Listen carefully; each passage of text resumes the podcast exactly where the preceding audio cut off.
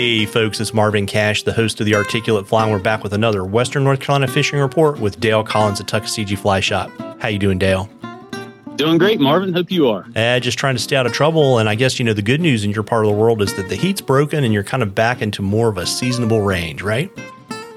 Well, that's exactly right. You know, this is the time of year where if you're a weatherman, uh, you know, it's a sweet gig. You, you just hit the repeat button on the forecast and it works from now until probably September, unless a hurricane moves through and then maybe changes the pattern for a week or two. But yeah, you know, uh, cooler starts and then you know it heats up and then cools off for the evening and it's it's just on repeat right now and, and, probably a good chance of a storm in there somewhere. Yeah and so you know we were talking before that you know even though you've cooled off a little bit evening lows are not super cool. So it's probably at that time of the year for trout fishing where you're fishing early and you're fishing late right exactly keep a thermometer with you when you see it hit the upper 60s you know, don't be surprised if you're not getting bites and just, just, you know, go ahead and hit the brakes and, uh, you know, maybe go find a smallmouth river for the afternoon or a, a beer and a burger and just, in, you know, enjoy that until the sun goes behind the mountain, uh, starts cooling things off again. Yeah, and so you know, obviously, kind of in our part of the world in the summertime for trout, you know, terrestrials are great. But do you have any hatches that people should look for first thing in the morning or like right before sunset?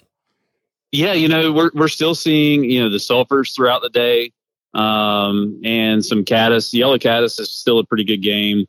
Uh, olive and gray as well. Um, so uh, you know, in the evening, light Cahill's there, right there, right before dark. And if you find yourself standing in a rain shower, um, you know, in any of those times, or even you know, early, early, late morning, mid afternoon, whatever, found those terrestrials and uh, watch what happens. Yeah, absolutely. And, you know, Matt's a longtime listener, and we touched on smallmouth at the beginning of the report, but, you know, he was like, I don't really have a question, but you guys aren't talking about smallmouth enough. And I think probably now is the time to start, right? Well, it's, yeah, perfect timing because it is, you know, these trout are sweating a little bit. So, um, we have uh, finally this summer, every it's getting hot enough where we are looking at smallmouth more than trout. So, um, yeah, it, the bite is on. They're happy. Uh, they're certainly going to be holding in the faster water. So, um, yeah, I think a lot of people see the word bass and think, oh, you know, warm water, but smallmouth are still a cold water fish. So, uh, they're going to behave a lot like trout in terms of where they're sitting right now. They're going to be in the oxygenated water, and uh, you need to get the fly pretty close to them. They're not going to move a long distance to get it. So, cover a lot of water if you can, uh, but don't focus on the deep, slow pools go ahead and, and find those those ripples and runs where there's oxygen, uh, and you'll you'll find some participating fish. Yeah, and so you know, are you is your preference really if you're talking about covering water? Are you talking about pulling streamers, or are you talking about uh, poppers? Yeah, you can start with poppers in the morning, but uh, you know you definitely want to switch it over to streamers as the sun hits the water. Um, Kreelex minnow, man, that's that's such a good good pattern right now for us.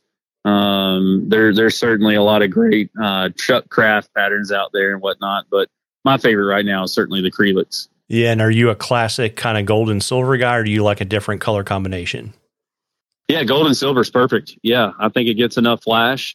Um, if you don't have a Kreelex, white um, is is certainly one thing they're targeting. So it doesn't matter if there's you know shad in your river or not. You're just playing on instincts, and they're gonna they're gonna chase it.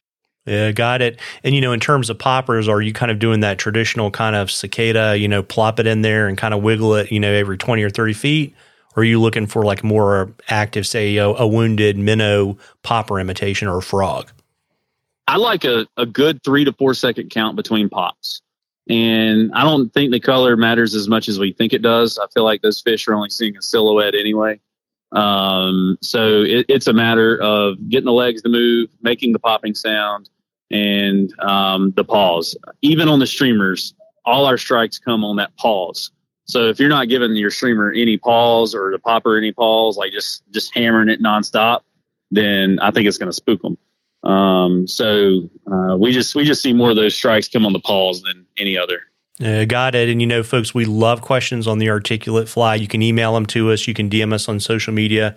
You can drop them in the comments to our social media posts. And if we use your question, I will send you some articulate fly swag. And we are in a drawing for something cool from the shop at the end of the season. And, you know, Dale, before I let you go, you want to let folks know your three locations, hours, and all that kind of good stuff? Absolutely. We are Monday through Saturday, 8 a.m. to 5 p.m. And uh, we're located in downtown Waynesville. Drive a little further west. You can hit us up in downtown Sylva, the North Carolina trout capital. And then finally out west in Bryson City. So uh, we got a big brown trout statue out front in front of us. So can't miss it. And great coffee surrounding all these locations and certainly good craft beer too. Yeah, absolutely. And, uh, you know, folks, you owe it to yourself to get out there and catch a few. Tight lines, everybody. Tight lines, Dale. You too, Marvin.